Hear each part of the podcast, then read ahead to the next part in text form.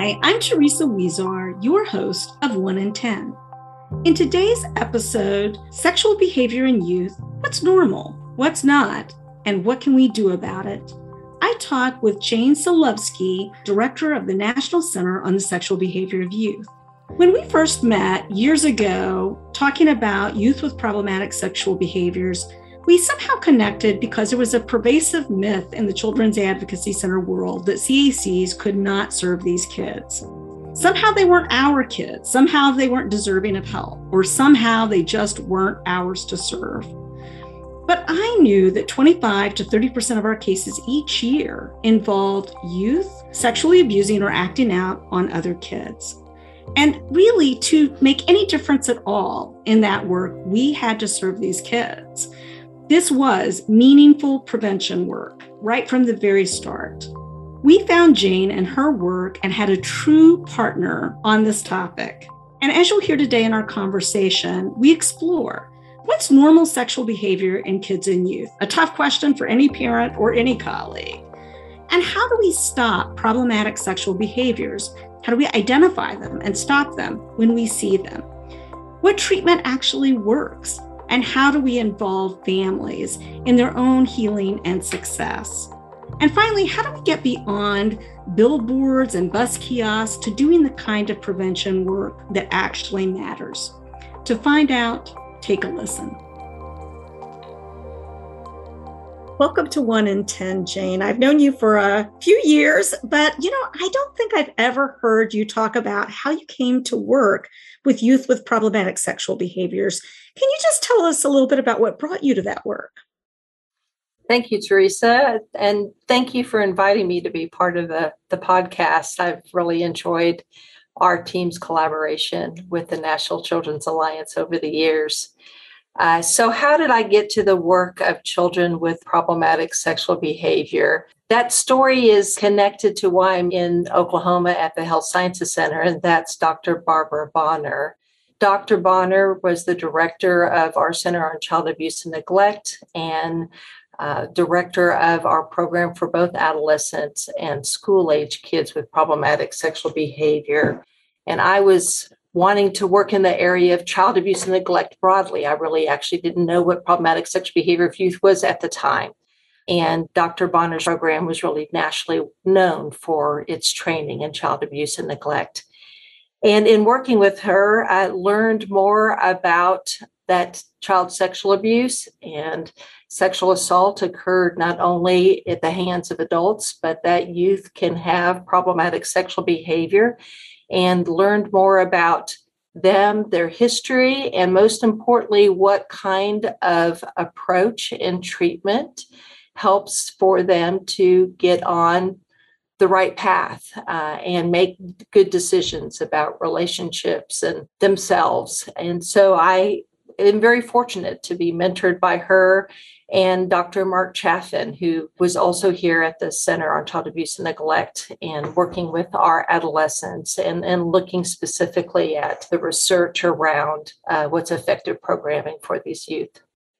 So, one of the things that I want to start with is I think this is an area where lots of people just don't really have any sense of how prevalent it is or how common it may be. Um, or what percentage of cases this can arise in. Can you just talk a little bit about that to sort of catch the audience up to speed with your knowledge? It's a great question. How many kids out there? How many kids have problematic sexual behavior of youth? And uh, what's really interesting, if you look at your own data, National Children's Alliance data, and looking at when youth have acted out or, or is listed as the quote um, offender of the cases, it's 20 to 25% of those cases, it's a youth who've acted out. Um, and in what we know, unfortunately, ends up being piecemeal across different agencies. Some of these kids end up in child protective services. And so they have some stats around it. Sometimes these kids end up in law enforcement. And so there's data around law enforcement and uh, juvenile justice, where it looks like about a third of child sexual abuse cases are committed by youth. But all of that still is an incomplete picture. And it's important to look at what the youth are saying And Dr. David Finkelhor and his colleagues published a very interesting paper where they did just that. And they asked children about experiences of sexual assault, sexual abuse, and found that over 70% of those cases, it was another youth who acted out upon them. So I think we're at the tip of the iceberg of really understanding how prevalent problematic sexual behavior, particularly interpersonal problematic sexual behavior of youth, is out there. You know, I appreciate you talking about this range of statistics because I think part of what it tells us is that this is a more common problem than people think often in the general public. And I think even within the child abuse professional setting, sometimes they find these numbers a little bit surprising. I just want to, you know, to make sure that we're kind of talking about the same thing. When we say problematic sexual behaviors, can you talk a little bit about what that definition covers or what it the range of behaviors that it really encompasses? I think sometimes it's the first time someone's heard that term and so they're not quite sure what we mean when we say problematic versus something else. To think about what's problematic sexual behavior, it's important to first think about what is normative or typical sexual behavior and to recognize even very young kids have typical sexual behavior and knowledge and will do things like play doctor, ask questions about body parts, show body parts in a silly way when you're thinking about a three or four year old uh, who might pull down their pants and just be silly. So there's these kinds of typical behaviors that occur, spontaneous, uh, that is um, part of trying to figure out how the world works, how their body works. There's no ill intent, there's no harm to someone else. However, there are sexual behaviors of youth and uh, among other youth that would cross a line to be concerning or problematic. So these are not typical sexual behaviors. Uh, they're occurring potentially in a planned way. They're not being responsive to parental interventions who are trying to guide them into the right behavior, but they continue to occur. They may be occurring among kids that um, wouldn't otherwise be playing together. So there might be an age difference or developmental difference or size difference, uh, such that there really isn't a way that they all can be agreeing to these kinds of behaviors. And uh, in addition to that, some sexual behaviors make sense to be typical sort of spontaneous curiosity driven behaviors are much more adult intimate behaviors that would not be something just uh, as a spontaneous learning experience, but instead be of concern of where did that child learn that behavior and the impact of those behaviors on the kids involved. You know, I think it's such a helpful frame to, to start out by reminding people that kids you know, as a part of their normal development, are also sexual beings. And so they have interest and explorations and curiosities, but that is not the same as really what we're talking about here. And I'm wondering, you know, how is it? And I think I get this question in child abuse all the time. Why do some people do blah, blah, blah? I'm sure you get this question about youth with problematic sexual behaviors. You know, what is it that makes a youth or a kid just sort of veer from these sort of curious, spontaneous behaviors to something that is concerning. When you're thinking about where does problematic sexual behavior come from in the first place, the go to most people have is they must have been sexually abused. And certainly that is something that needs to be considered in understanding how this particular child may have developed their problematic sexual behavior. Uh, in fact, that was something that I thought of when I began our preschool program and research on preschool kids with problematic sexual behavior. I thought, if you are that young, if you're four or five, you must have been sexually abused to have problematic sexual behavior. Well, this is why you do research and really look at what are the the possible pathways that lead to it. So I was surprised initially when instead of finding 85, 90% of these kids having a clear history of sexual abuse, it was closer to a third. So we looked further and further into it because we know, and this audience knows probably better than most, that trying to substantiate child sexual abuse with preschool kids is quite challenging. And so we looked, well, what are the reasons it wasn't substantiated? And, and, and looked at uh, all those factors. And, and it looked like it's about 50 or 60% of the kids that we were seeing had a sexual abuse history. But that meant 40, 50% of them didn't. So, where is that coming from? Multiple pathways need to be considered. One that I think now comes to mind is the impact of technology. Kids have access in, in more ways than imaginable to the world through phones and iPad games and the television and movies. And the ability to make sure all of that is child friendly content is becoming more and more difficult to everybody parents, caregivers, educators. And so kids are getting exposed to sexualized content and may not really be able to wrap their head around that information. And that may cause some curiosity to act out those behaviors and lead them down a pathway that becomes more and more problematic. Outside of those areas are different kinds of vulnerabilities and protective factors that can combine that lead to a variety of decisions that kids can make one of the things to consider is how the world around them deals with conflict and high levels of emotion. And so, if they're raised with uh, harsh parenting practices, physical abuse, domestic violence, they can grow up to be very emotionally dysregulated, believe that to get what I want we do with force and aggression, as opposed to being really able to learn to express feelings in a healthy way and be able to have reasoned decision making. And that, that can lead them to break a variety of boundary rules, including problematic sexual behavior. There are factors that can make kids and caregivers more vulnerable. So kids learn how to follow the rules in the right way by their parents, caregivers, and other guardians being there to teach them and educate them.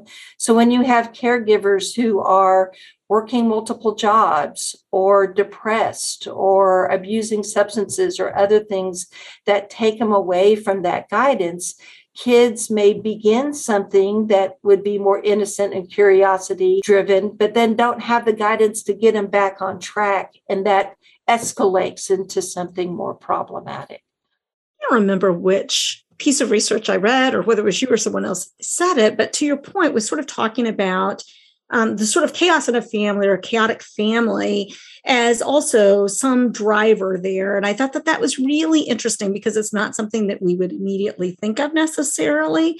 Um, but when you think about what that means in terms of kids kind of left to their own devices, you can see how that would be true as you're describing it. And I'm wondering because you're kind of talking also about some myths that have existed out there, and I appreciate you debunking some. Are there other things that you say this is a myth that comes up all the time? I wish people would stop saying this. It's not backed by research and science, and it's really detrimental for kids. So, in terms of other things that people assume about kids with problematic sexual behavior that really is not developmentally appropriate, a big one that comes to mind is seeing them somehow equivalent to an adult who has pedophilia. Mm. Uh, and an, an, adult who may have uh, sexually abused many kids. Yes. And really needing to, to look at adults and the response to that in a very different light than when we look at children. And instead to see them as children first and assess the risk and protective factors that are leading to these behaviors and also can get them on a better pathway. And a piece that is very rare but often assumed as at present is this inappropriate arousal mm. toward younger kids mm. or toward other things that aren't considered really healthy. Um, when uh, in fact it is quite rare, even with adult, uh, excuse me, with adolescents with sexual behavior problems or illegal sexual behavior, it's very rare that you find that they have uh, inappropriate arousal toward younger kids. That's a, a, a tiny sliver of the kids that. Uh, well, thank goodness, find. right? Right. You know that that is a small percentage of them, but that's. I think it's interesting, and for many people would be surprising because somehow they assume that that must be what's really driving the behavior, as opposed to other kinds of things as you've described it. That's it's really an interesting point that you're making. And I think kind of has led down a public policy path. This assumption that kids are like adults, that adolescents are like adults, has led to some unfortunate, and I think really in some cases actively harmful public policy ways that we treat, you know, kids in terms of uh, putting them on sex offender registry is intended for adults and other kinds of things, which we can talk about a little bit more in a minute.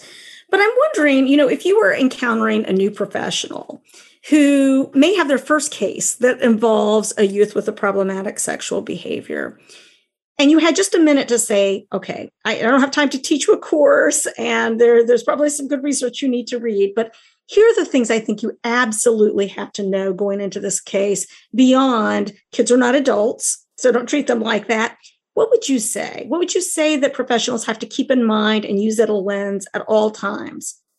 Things to really consider when you're approaching cases of uh, kids with problematic sexual behavior actually hits another one of the myths.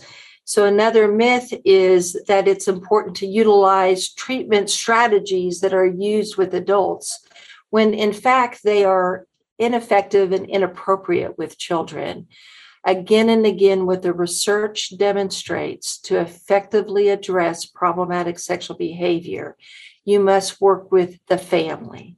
The caregivers need to be an active part of the treatment and part of understanding how to teach and support the child to use healthy coping address any traumatic experiences that they've had and be able to have good boundaries understand consent, and make good decisions around relationships.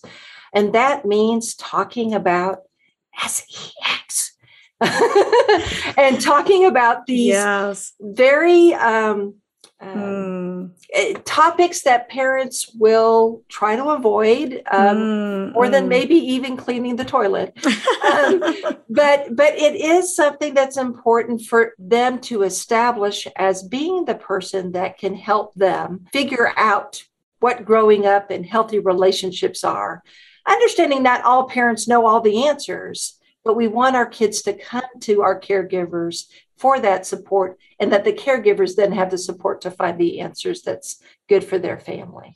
You know, as you were talking, I was thinking about one of the things that I saw as a CAC director, which is, you know, when you offered mental health care typically to families, you would have some people who took it up immediately, some people who would wait, and some people who would say yes, but not go to appointments.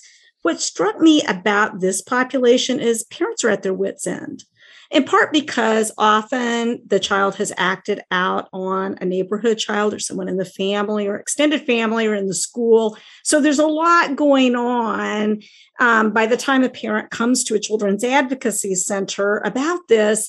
And what I just found is that parents felt so desperate that they really followed through on mental health referrals around this. And I was just so grateful because you know, it wasn't a matter of like, let's turn on the motivational interviewing technique and really get persuade them the value of it. They were like, you know, thank goodness somebody can help with this because often I think in some cases they hadn't really wanted to admit to themselves that things were pretty out of control because they had no idea what to do once they acknowledged that or even that anyone could help at all and i don't know if you see that in your practice maybe you want to talk a little bit about caregivers and how important they are in our work with them is because I do think it's critical.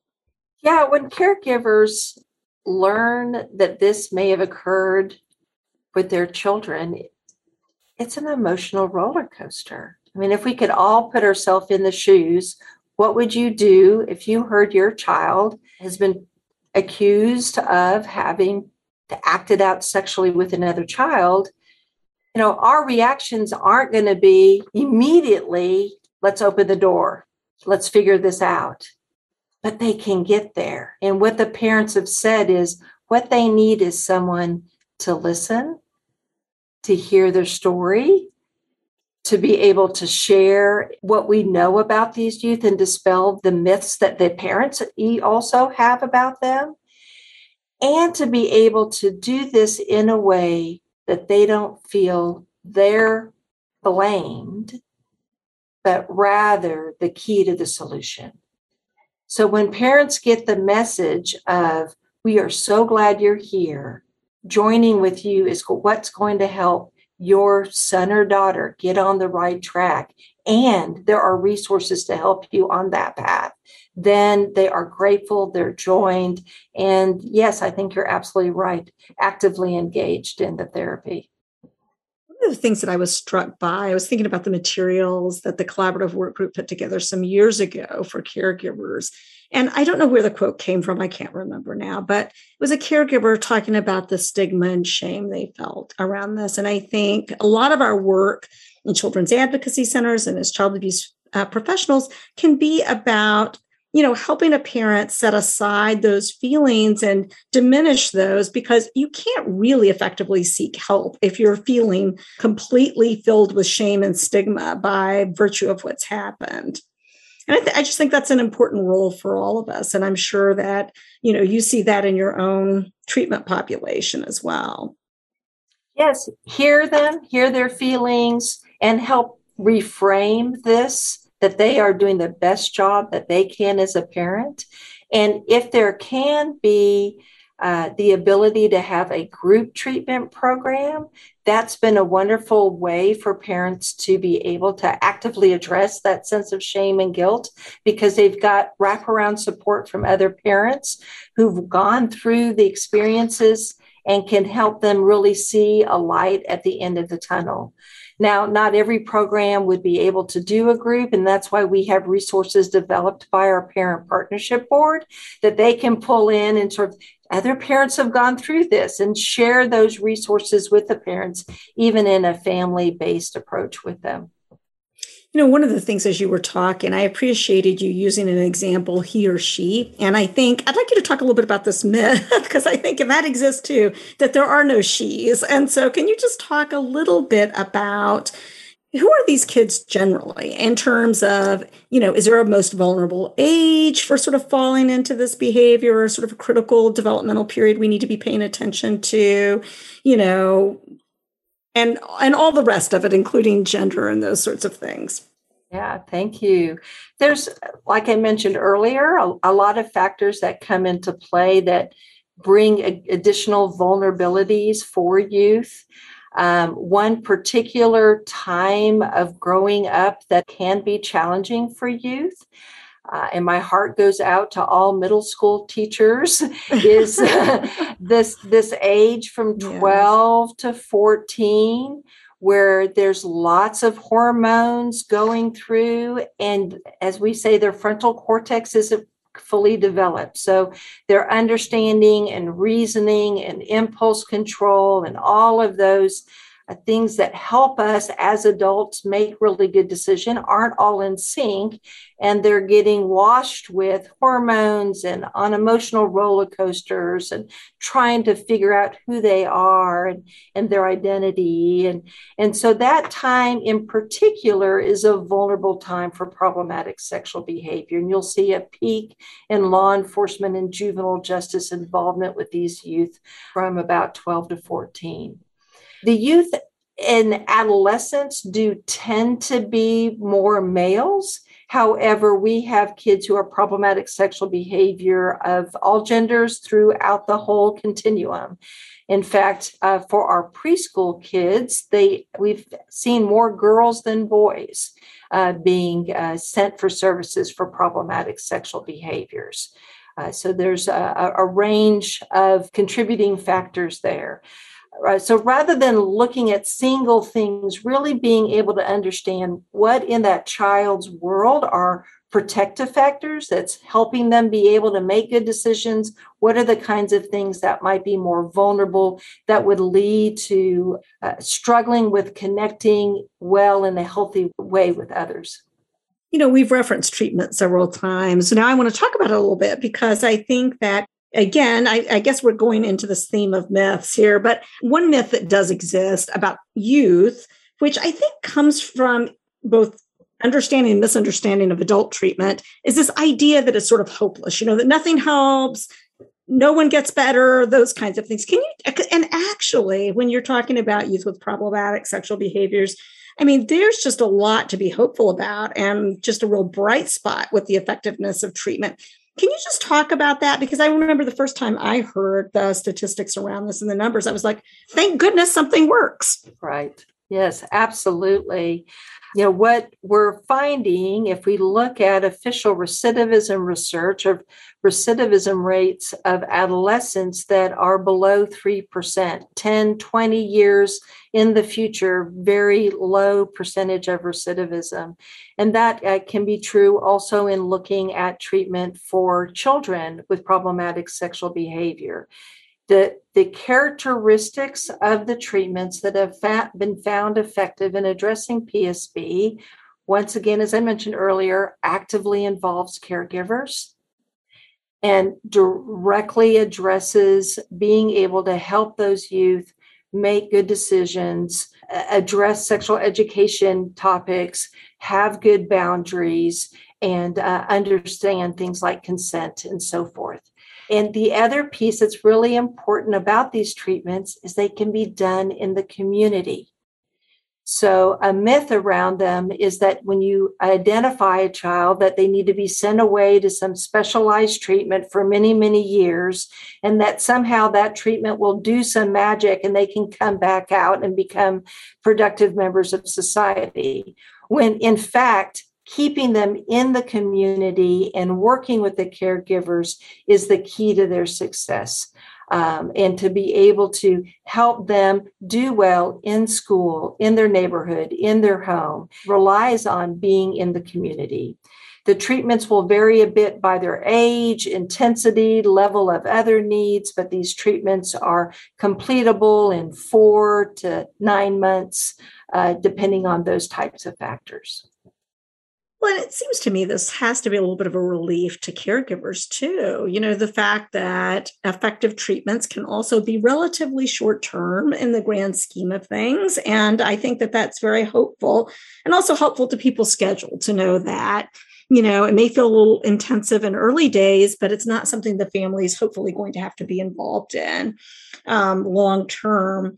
I want to turn a little bit now, sort of from the treatment piece of this and families to policy making. And I'm wondering what you see in the policy arena that makes you hopeful and what you would say to yourself, you know, if I could change anything, either at the state or federal or local level in terms of policy around these kiddos, you know, here's what I would want to see changed. So, problematic sexual behavior is probably best conceptualized as a public health and behavioral health issue. Mm. And yet, how it's addressed is often through multiple disciplines who may not fully appreciate the perspective of that. And the best services have been found when you can have all of those members working together collaboratively with a goal of rehabilitation and support. So, what does that mean? That means we would need to be able to have policies that support identifying youth in a way that helps them engage in services in the families. So, one of the policies that has been a hiccup in many states is child protective services involvement in these youth. A lot of the state laws around uh, hotline referrals specifically address when a caregiver has abused or neglected a child. And so, hotline referrals of a child acting out on another child ends up being screened out in many, if not most states. Well, what do you do at that point? Well, whoever called may feel like I've done what I can. It should be taken care of. The family may not even be aware a call was made, and Child Protective Services is, is saying, well, this isn't under our purview, so we don't move forward. The end result is that child doesn't get the help they need. So different states are doing different things. Some of them are looking at if we stay with screened out, can we screen out but into a warm handoff to services and partner with children's advocacy centers or others to help those families get into services? Other states are saying, no, let's screen them in because that gives us the opportunity to meet with the family, do an assessment or investigation as needed, and then help make sure there's safety planning and leading to evidence based services. You know, which one is best? We're I think we, as a nation still trying to figure out, but how can we keep the kids from falling through those cracks and getting into services? Another area of legislation is around um, legal law enforcement. When does charges occur? And if charges occur, is there options for deferred prosecution or diversion?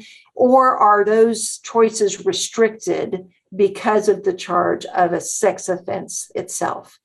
And what we're seeing in some areas is some desire to really broaden that rather than all of these kids are fully charged on probation for years and, and often involving detention and out of home placement, looking at the youth by their risk and protective factors and what makes the most sense for them, and really looking at that initial investigation and assessment to guide that.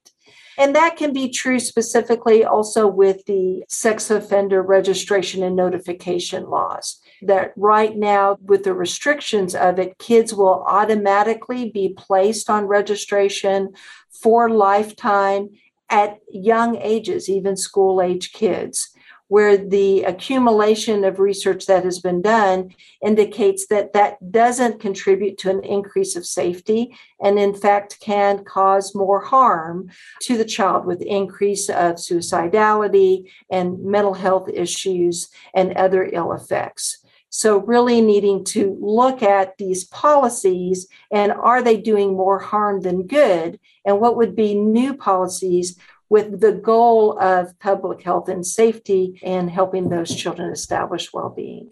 It seems to me that part of you know shifting policy is also shifting a mindset about these kids and seeing them as kids, seeing them as youth and not as monsters or mini predators or any of the other kinds of you know labels that have been used sometimes that have been I think harmful and really required a culture shift. You know, I remember when we first started talking in children's advocacy centers about um, youth with problematic sexual behavior, it really required in many teams a language change, a mental shift, those kinds of things. And it feels to me like that same sort of thing needs to happen in our culture at large and with policymakers as well.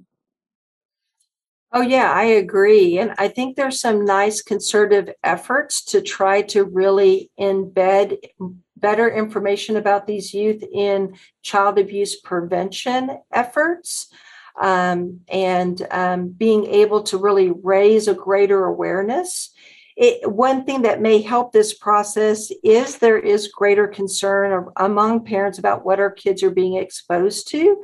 So that might have a, a, a, more even play field that can say, well, any kid could have been exposed to mm-hmm. pornography and other kinds of things and, and made these poor decisions. And how do we help kids make better decisions?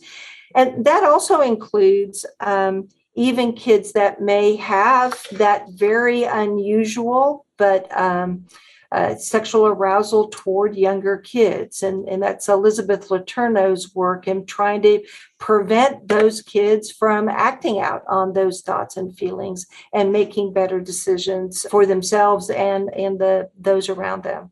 But you know, I think that you know, many CACs are involved in prevention work, and it feels to me like this is just one end of that continuum of prevention services and probably a lot more effective than a billboard honestly. It's like if you want to invest in prevention invest here.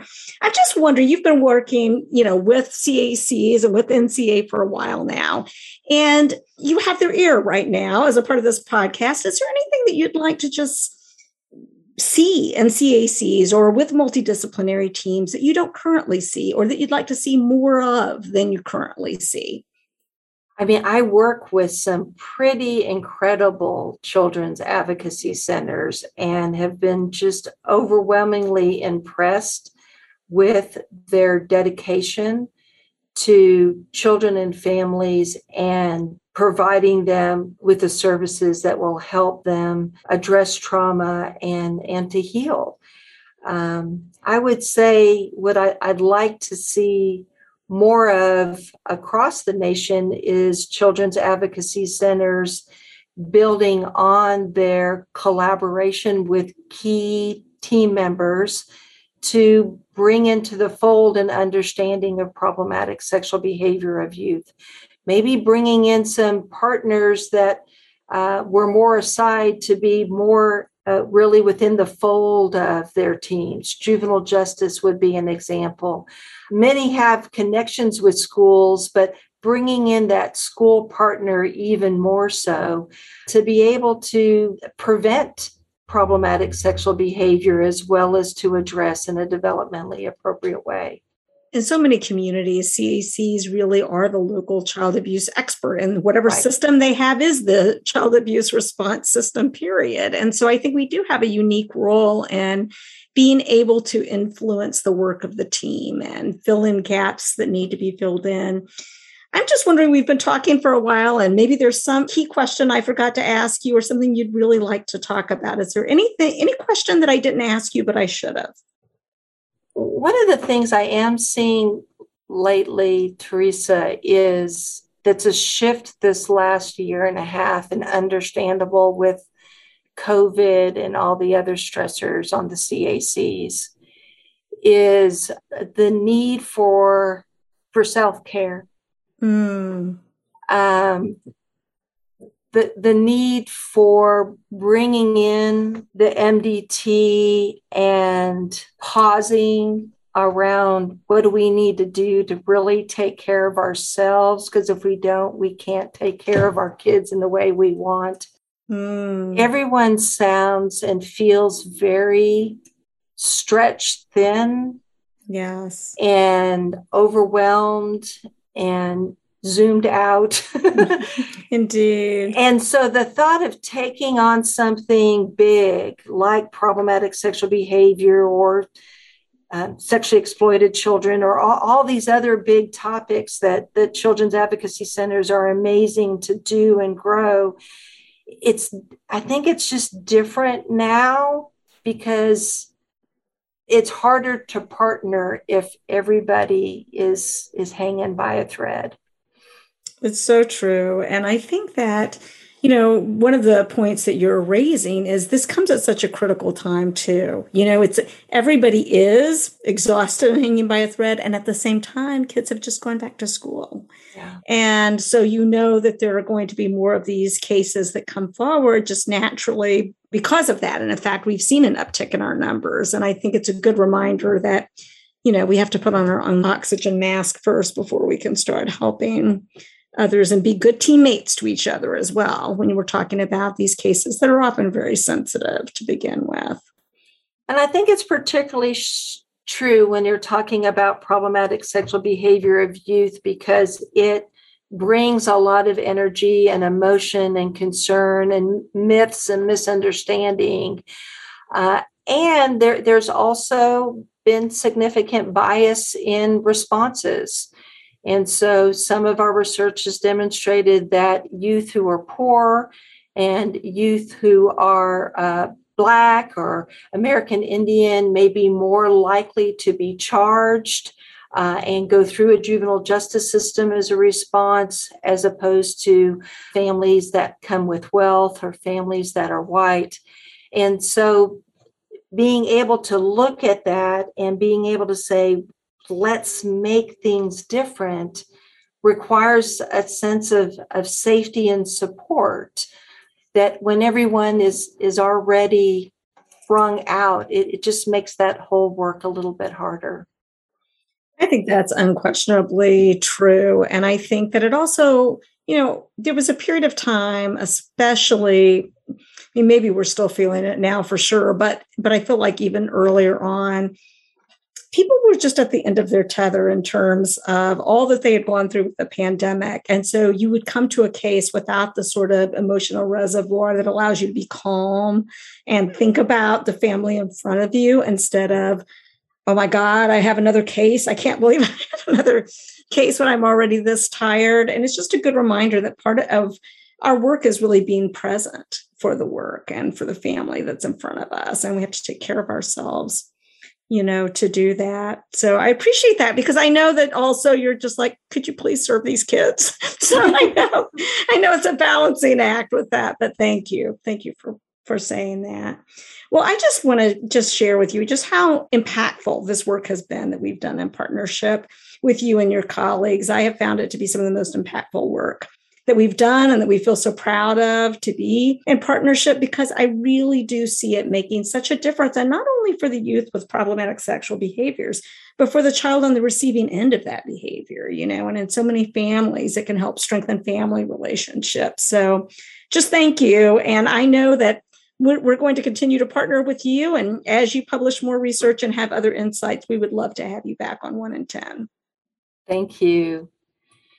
I realized one thing I didn't talk about sure. were the resources that are available. And oh, please do. The National Children's Alliance own uh, learning center, Engage, is creating a whole section on problematic sexual behavior of youth. There is one now, but it's being revised, uh, where a number of resources are being added, including archived webinars uh, from the past.